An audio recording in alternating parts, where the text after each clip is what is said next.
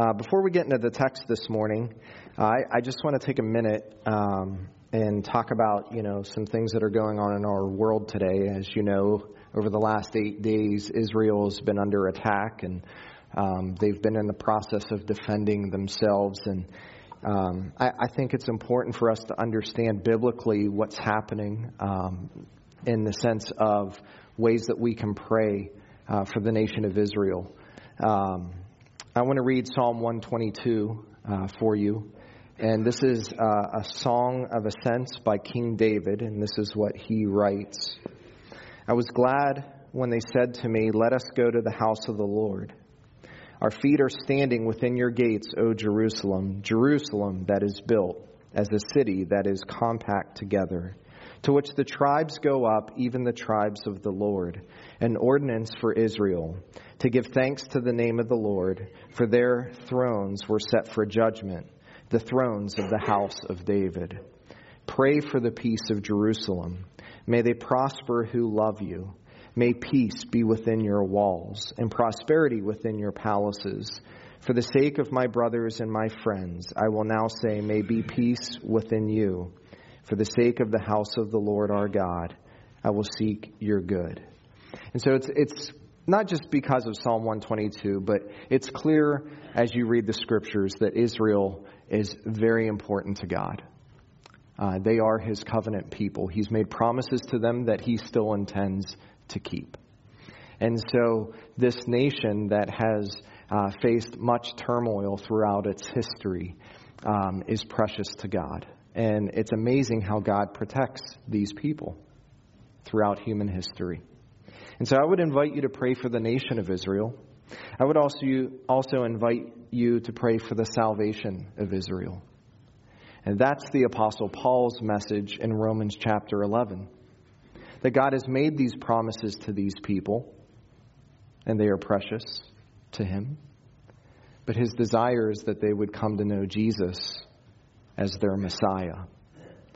And so, uh, for us to pray for their salvation, to pray for the salvation of the Palestinians, to pray for the, the workers that are in Israel and, and in the Gaza Strip that are ambassadors of Christ, uh, that the gospel would continue to go forward. And so um, when we read these events, you know, we, you can look at it one way and, and say, oh, okay, there's trouble in the Middle East, and you flip open to the book of Revelation and say, oh, okay, everything's happening just like the Bible says it would. And you forget that there are people there that need to know Jesus. And so, as we pray for Israel, we don't just pray for national peace, we pray for the salvation of those who are in harm's way. And so uh, we want to pray for Israel this morning. We want to pray for those that are in, in the midst of conflict this morning and just ask that God uh, would draw them close to Him. So let's pray. Our God and Father, we thank you that you are the sovereign Lord. And when we uh, read about rumors of wars and wars themselves, God, there's a sense of us that um, we're just we're alarmed and we're overwhelmed with, with sadness that uh, conflict brings. And so we pray for the Middle East right now. We pray especially for Israel, your chosen people. And we ask God that you would continue to give them strength and watch over them. Uh, Father, we pray as you do so that they would see the grace that you have given them through the Messiah, Jesus, our Lord and Savior.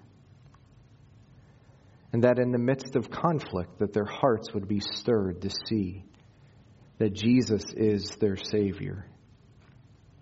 And we pray for those in Palestine, in the Gaza Strip. We pray for those in the country of Lebanon. We pray for Raymond, our missionary, and his ministry there. And uh, we pray for those that are, are following you and love you, that you would draw them close to yourself in these times of uncertainty. And we also pray for the salvation of those that do not know you. Life is such a precious gift. The scriptures remind us, Lord, that we are here one minute and gone the next. Our life is but vapors. And so, Father, I pray that for every person that is serving you, that you would give them um, protection, that you would give them boldness, that you would give them assurance in the work that they are doing. And God, that you would bring true peace to the hearts of sinful men that only comes through the cross of Jesus. And that we would be a people that are earnestly praying. And we ask, Lord, your will be done. And so help us now in these moments to be prayerful and mindful for your glory and our good. And we'll thank you in Christ's name. Amen.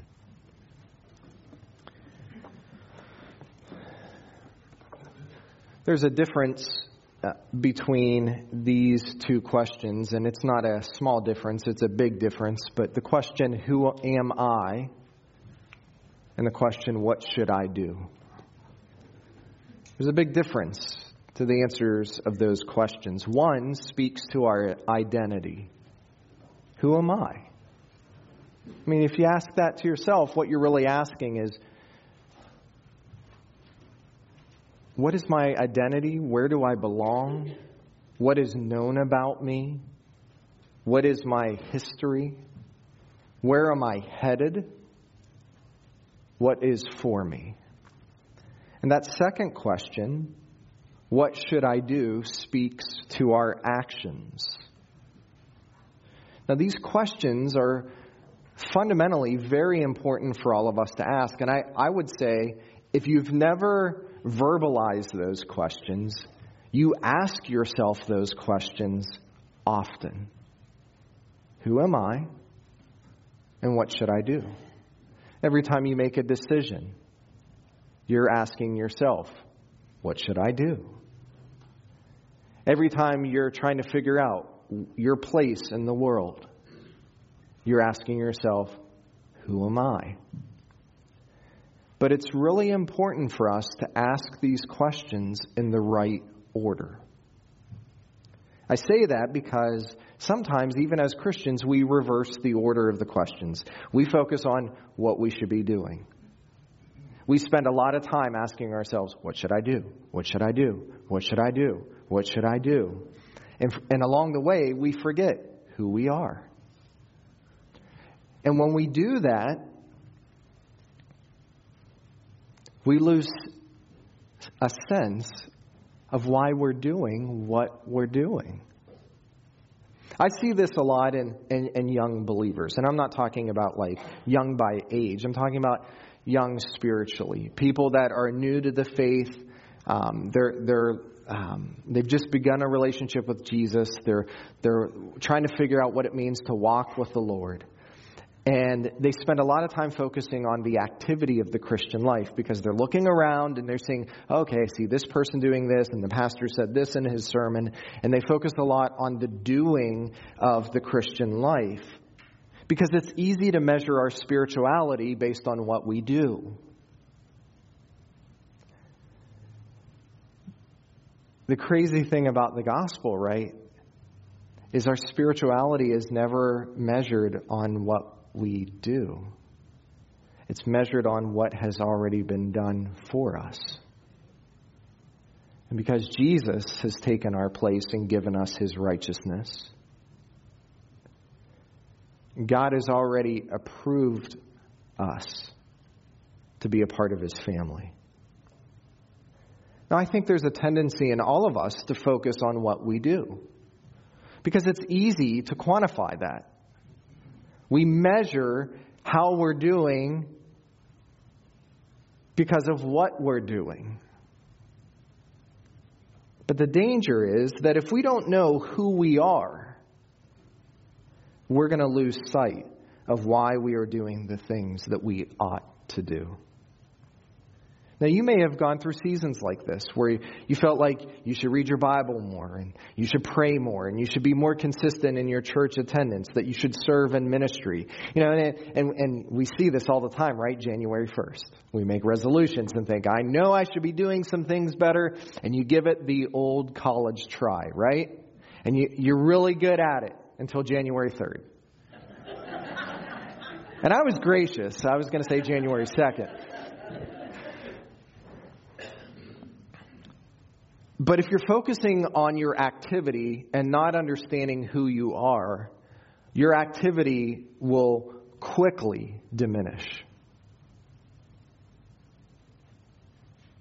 Over time, you drift back into inactivity. Why? Because you don't know who you are. You don't know what God has said about you. And I would say that the one fundamental reason we drift back in our spiritual life is we forget what God says about us. If you understand who you are, it will affect what you do. It will. Instead of looking for ways to measure up, rest in the knowledge of what God says is true about you. Why do I say this in, in this way to this point? Because this is Peter's main emphasis to this point in his letter. He has spent the majority of the opening verses, and I know we've only made it through 12 verses so far, but really, these 12 verses introduce to his audience the reality of who his readers are.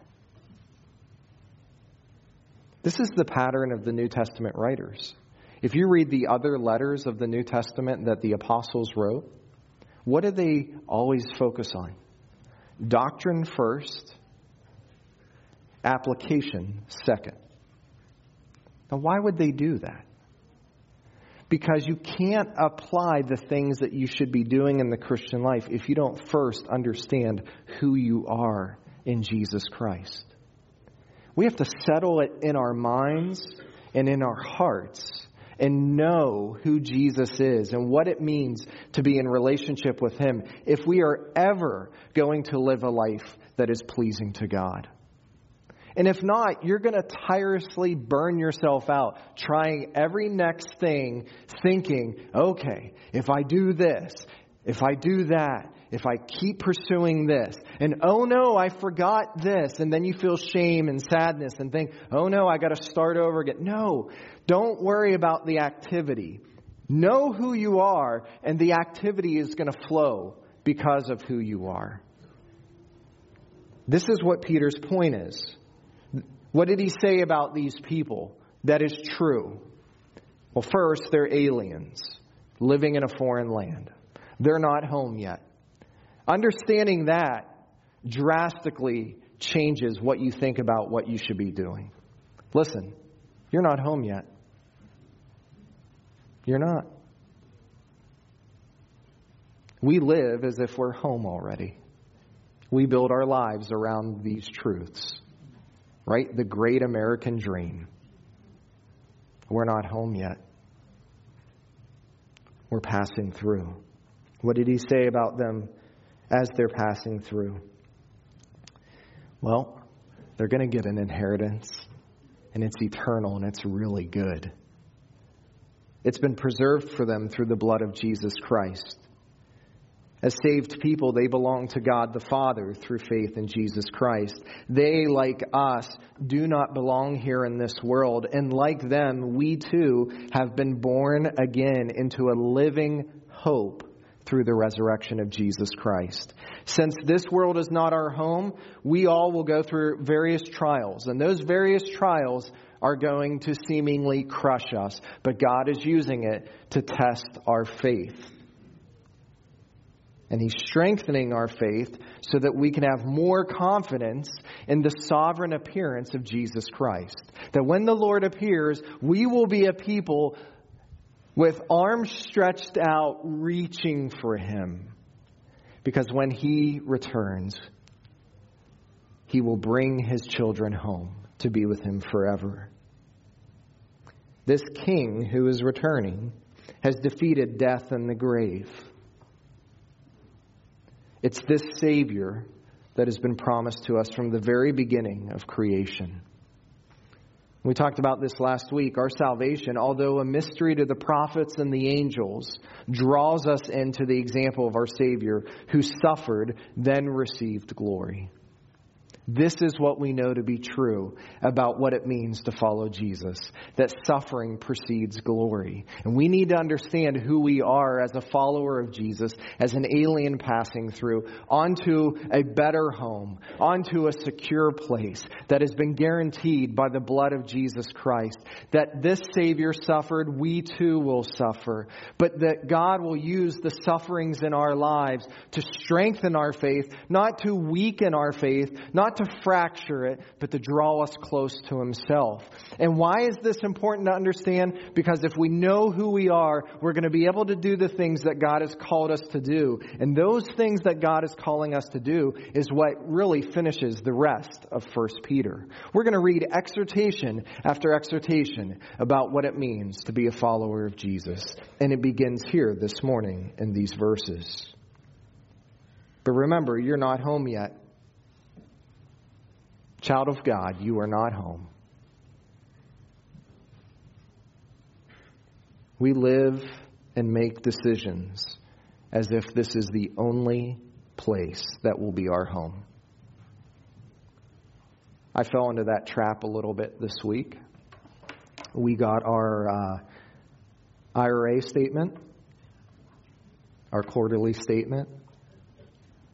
Now, Lord willing, um, some 30 years away from all of that.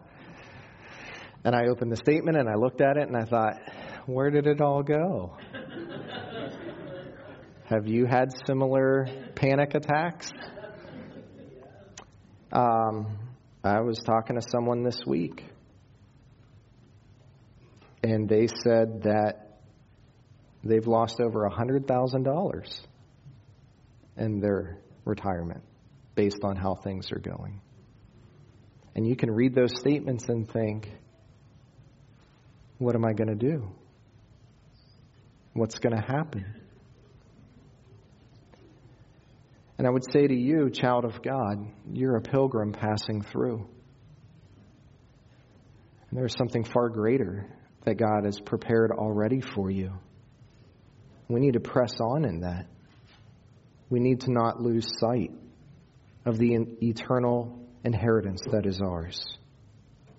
You don't belong to this world. You are God's child, given a far greater purpose than life here on earth. Uh, I'm not going to be able to talk about this at all, but this thought came to me this morning as I was thinking. Um, don't do it now, but when you get home, uh, go to YouTube, look up John Piper's seashell sermon. It's like from 30 or 40 years ago.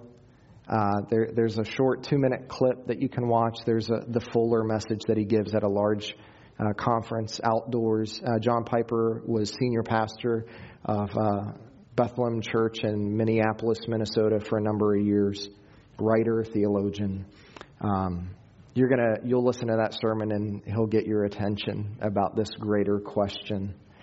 Um, but we're not home. We need to understand this. We need to understand what Peter's going to say about what it means to follow Christ and, and, and, the activity of our lives and understand that we, we, we live in a certain way because we're not home yet. That our duty flows out of our understanding that we're not home. That we should be compelled as children of God to live a certain way because this world desperately needs people that love Jesus live to live a certain way, to not be like the world around us. If you don't understand who you are as God's child, you may hear the things Peter writes in these remaining verses and think, I should try that. That sounds good. But it's only going to last for a minute. Because if you don't know who you are, these commands will not be able to light your path to walk on. So turn with me to 1 Peter chapter 1 if you haven't already. What I'd like to do is read verses 13 through 16 for you as we unpack the, these beginning applications that, that Peter writes to these aliens that are scattered. And as you turn there, hear the word of God. Therefore, prepare your minds for action. Keep sober in spirit. Fix your hope completely on the grace to be brought to you at the revelation of Jesus Christ. As obedient children, do not be conformed to the former lusts which were yours in your ignorance. But like the Holy One who called you, be holy yourselves also in all your behavior. Because it is written, You shall be holy, for I am holy. Now, Peter begins this exhortation, and the word exhortation means command, a directive. Peter begins this exhortation with therefore, and we've talked about this before, but therefore, the therefores of the New Testament letters are there as hinge words that connect what was behind us to what is in front of us. And, and as a result of what was behind us, and we know in the context of First Peter that Everything that Peter is saying now about what it means to walk with Christ is built upon who these believers know they are to be as people that have received an inheritance through Jesus Christ. They are kingdom bound people in a foreign land. And he says, therefore, therefore, prepare your minds for action.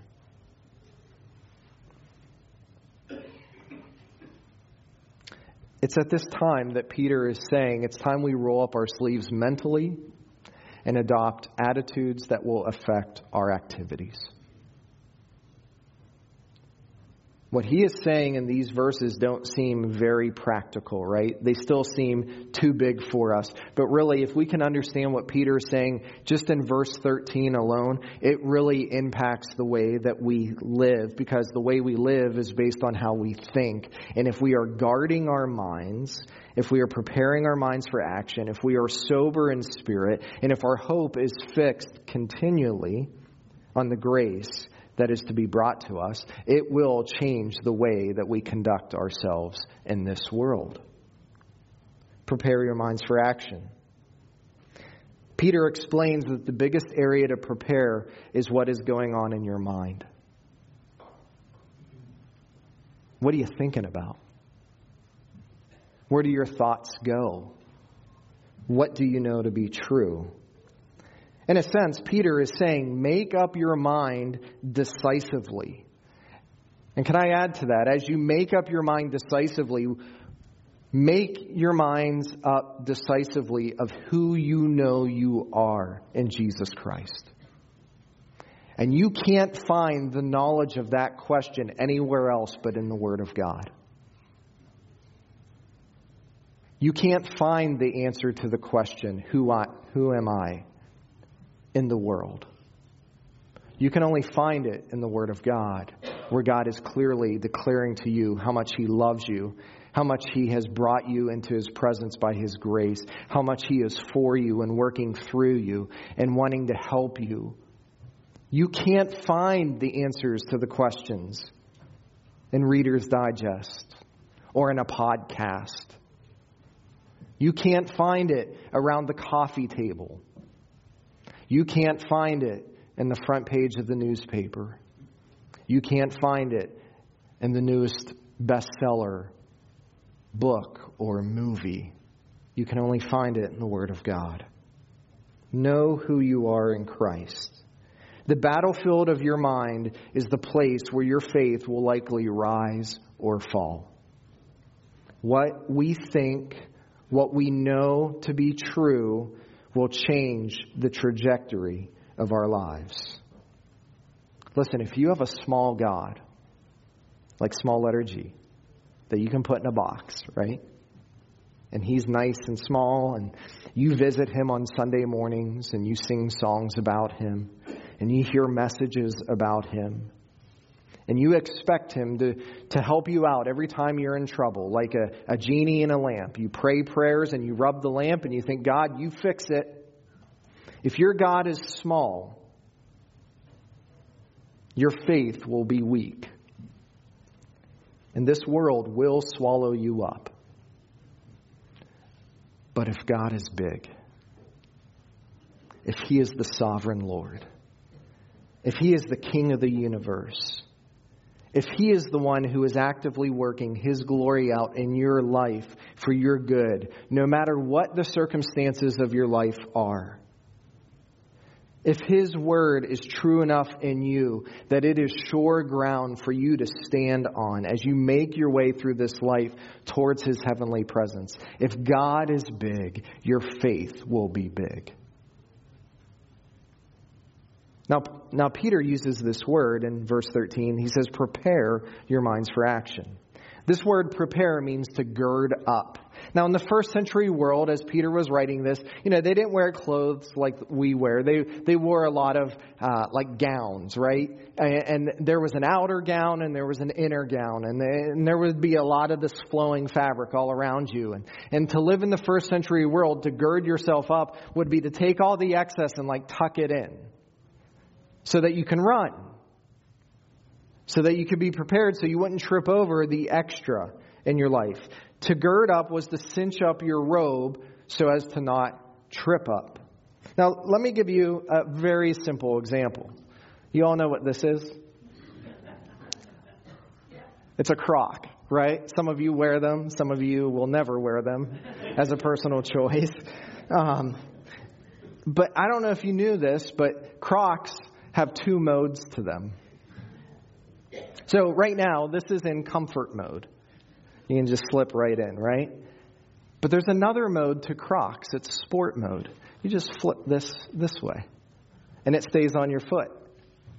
And then you can run as fast as you want, wherever you want to go, right? So if you put your Crocs in sport mode next time, think, all right, I'm girding my foot up for action. I'm preparing it for action. Some of you will never wear these or see these in another way. But that's the thing, right? Prepare your minds. This is the call. To prepare your mind is equal to being spiritually alert. Know not only who you are, but also know who God is and what his plans are. Know him. Know that you were bought with a precious price. Know what His will is. We go through life thinking, I don't know what God's will is. And it seems like this far off mystery that's unattainable. And we think, I don't know what God wants me to do. What should I do? And we ask all sorts of questions. What should I do? What should I do? What should I do? The easiest answer is get in the Word of God. And He'll tell you what to do. He'll show you. He'll guide your steps. And He'll replace all those questions with, oh, right. This is how He wants me to live my life. And the Word of God isn't antiquated, it's not this far off book about a culture of people that are so far different than us that we can never do those things. The Word of God is practical and and, and it speaks to us in our current condition because the current condition of us is the same condition of them 2,000 years ago. That we are sinners that need grace and forgiveness. And God gives great help to those who come to Him. We need to prepare our minds. We do this by keeping sober in spirit Listen, one of the ways that Satan distracts us is by keeping our minds focused on things that are not important. Turn on the news sometime. I'm not saying that the, the events in the Middle East are not important, but they shouldn't be received with such fear that we, we lose track of where we're headed. That when we open the front page or when we listen to the, the news on the radio or on the TV, that we walk away with such fear and trembling that how are we ever going to make it through today? And then what we do is we make all these rash decisions to try to correct today that we forget the bigger picture. Listen, in this battlefield of our mind, One of the ways that Satan is trying to erode our understanding of our eternal inheritance is to get us so fixated on the right now that we forget that there is a future. And everything in between, from the right now to the future, is held by the sovereign Lord of the universe. God doesn't make any mistakes, right? And He is never asleep. He is working His will for His glory every second, every moment of this life. Keep sober in spirit. Soberness is not just a reference to not being drunk, but it, to be clear thinking. To be clear thinking not having anything that will inhibit our spiritual alertness and the idea of being spiritually lazy. There may be a lot of good things your mind is thinking about. Like even today, right now. There might be some good things that your mind is thinking about. Some of you might be having a trip around the corner that you're preparing for, and you think, that's a good thing. And you're making plans and you're, you're doing all those things. And that's important. Some of you have maybe some good things like a work thing coming up that is going to be a, a, a, positive experience for you. You're thinking about that, and that, that's important. Right? We can spend a lot of time thinking about career, possessions, recreation, reputation, friendships, scholarship, authority, all those things. They're not necessarily bad things, but if that's all we're fixated on, we're missing the main thing. And we got to keep our minds sober for life in this world. Prepare, be sober, fix your hope completely on the grace to be brought to you at the revelation of Jesus Christ. Fix it. Fix your hope. Your hope isn't in anything else. It shouldn't be. Your hope shouldn't be when I get to retirement. Your hope shouldn't be when you get your IRA statement, think, yes, there's my hope. The stock market went up, so I got more. That's not where your hope should be. Your hope shouldn't be, whew, I raised my kids and they're all out of the house and they're alive and they're functioning people. Whew, we made it. That shouldn't be your hope. Your hope shouldn't be the promotion that you get. Your hope shouldn't be the, the person that you meet that will be your spouse. Your hope shouldn't be another person. Your hope shouldn't be a circumstance. Your hope should be Jesus Christ. And it should be fixed on Him. Like you're locked in, you're not moving. The world could be burning down around you. But because you have Jesus, you're locked in. And you have joy. Because you have hope. And what? A conquering Savior that has already guaranteed your forever presence with Him. Our lives should be so lived and led as with the expectation of Jesus' return. Like we know this. But we don't live this way, right? Jesus could return at any moment, even during this sermon. And if Jesus were to return right now, what were we thinking about? That trip we were going to go on? Or our fixed hope on his return? When we fix our hope completely on the grace to be brought to us, then, present trials will not deflect us from obeying God faithfully now. When your hope is fixed on the appearing of Jesus, life could crush you, but you're going to press on in maturity. You're going to keep asking God, How do I obey you? How do I live for you? How do I trust you? How do I honor you? Knowing who you are as a child of God affects how you live, and it also affects where you let your mind dwell. And so Peter says in verse 14, as obedient children. That phrase might better be translated as children whose spirit is of obedience. Not just obedient children where, you know, father walks in the room and the kids get real quiet and they're like, oh, we better be on our best behavior because dad's in the room. No, children whose spirit is obedience. Like who we are is a child who longs to obey his father's heart. As a people who know they are God's family, as a child of God, our desire should be to obey the will of our Father. Knowing we are His child and beloved by God should compel us to obey God. That's the what should we be doing question. That's where that comes in. When you know who you are, then you spend your life thinking, how do I please my Father? I belong to Him, I'm in His family. And He has expectations to be a part of His family. God, how do I live for you? If we're trying to obey God to appease Him alone, it will be a never ending pursuit of our effort to try to give us assurance.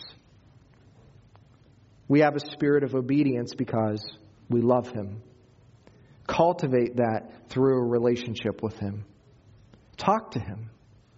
Talk to God. Talk to Him. Have conversations with Him. The best thing about communicating with God is not only you talking with Him, but listen to Him. He's, he's speaking.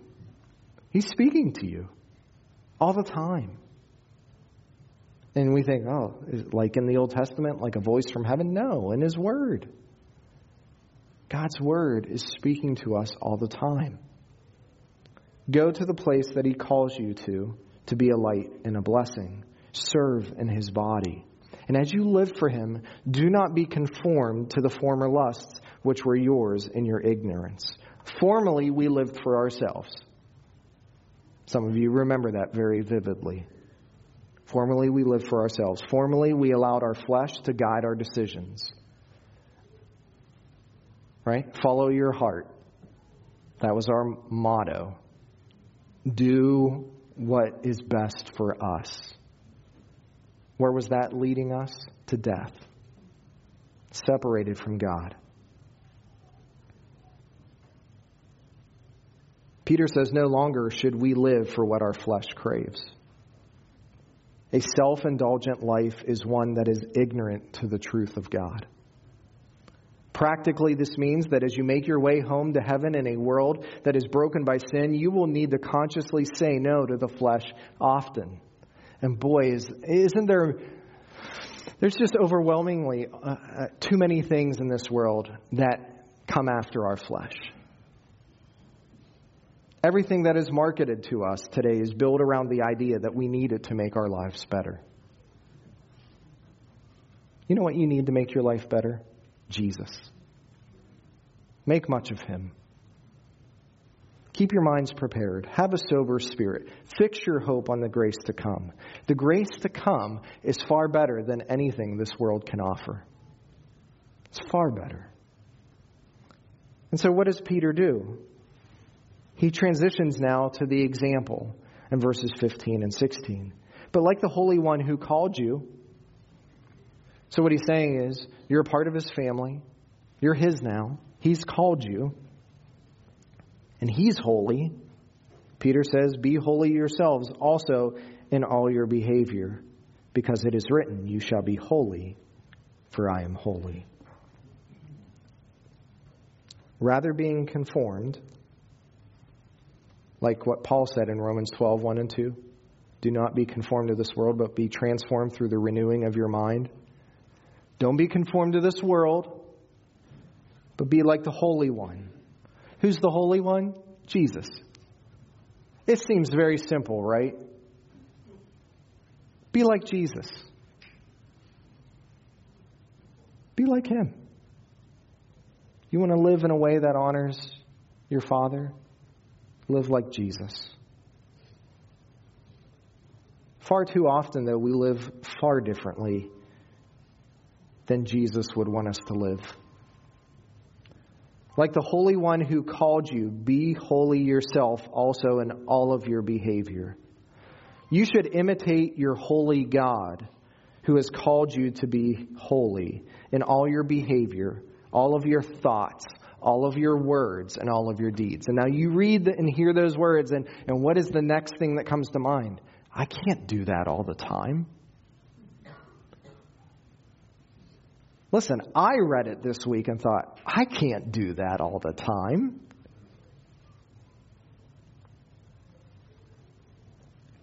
But holy conduct is the mark of those who set their hope on the grace to be revealed at Christ's coming. Living holy living er, holy living doesn't mean that we live perfect lives, but it means that we live lives that are set apart. That's what holiness means. We're set apart. Right in the Old Testament, like in the book of Leviticus, when God, through Moses, was telling Israel how they should be in a relationship with Him and the things that they should do to set themselves up in that relationship. There was a lot of talk about holiness. And every time this idea of holiness is mentioned to Israel, is you're to set these things apart because they're different. Because to be in a relationship with God means that you're different. Like we tell, and you've heard me say this, right? We tell our kids all the time, we're different.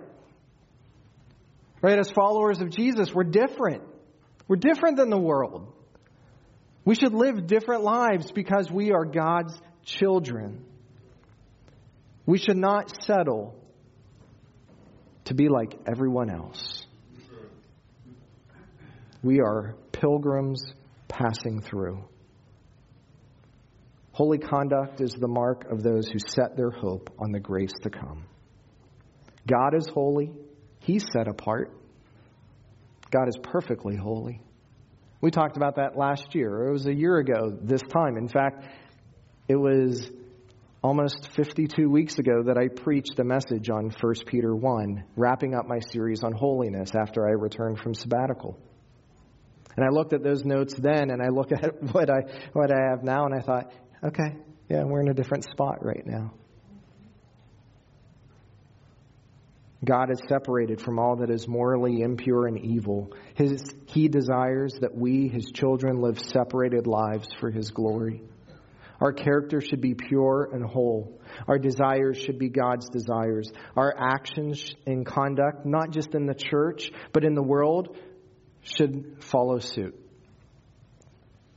Our lives should reflect our love for God and a desire to live in His truth. We are called to holiness because God is holy. Leviticus 11, 44 through 45 is the quote here from verse 16. But that phrase, be holy, for I am holy, is found two other places in the book of Leviticus. God's desire for his people is that they be holy like he is. And if we are not, then why not? Right? If we're not living holy lives, why? What's in the way? What we want? What we think is important? What's getting in the way of our pursuit of personal holiness? Is it that we are unwilling to give up the appetites of our flesh for the greater pursuit? Now, to be holy doesn't mean that you go home, sell all your possessions, and live as a poor man just preaching the gospel in the countryside. That's not what holiness means. Holiness means that you can have things in this world, but those things don't own your heart because your affections are Christ and Him alone. I think the, the better question to ask when it concerns personal holiness is sometimes we just don't know what it means. That if we don't know how, don't be afraid to ask. Ask me, ask Pastor Dustin, ask one of our elders, ask someone that you know that is uh, mature in their faith. But always be ready to dig into the Word of God when you ask that question what does it mean to be holy? And I would add to it belong to a community group here at church that digs into the Word of God. Hear from God, and the Holy Spirit will take His Word and apply it in your life. But remember, your obedience as children begins with the reality that you are first a child of God. That's what Peter says here. As obedient children, you're a child. You belong to the family. You're his. And as a result of belonging to Him, His desire is for you to follow Him in holiness. So, who are you? Well, you're a child of God. 1 John 3 1. Love this verse. This is an amazing verse, right? It's very simple, but very profound. See how great a love the Father has bestowed on us. That we would be called children of God. That God's love is on the greatest display when we can consider ourselves his children. We're not aliens or strangers to God no more. We're not his enemy. We're not on a chasm, on the other side of a chasm too far that we can cross. We're not just slaves brought in under the shelter of a good master. We're his children. We live in his home under the shelter of his care, given an inheritance that is perfect. So, who are you? You're a child of God. What should I do? Be holy. Be holy. And may God be praised as we keep our hope fixed completely on the grace to come in Jesus' return. Let's pray.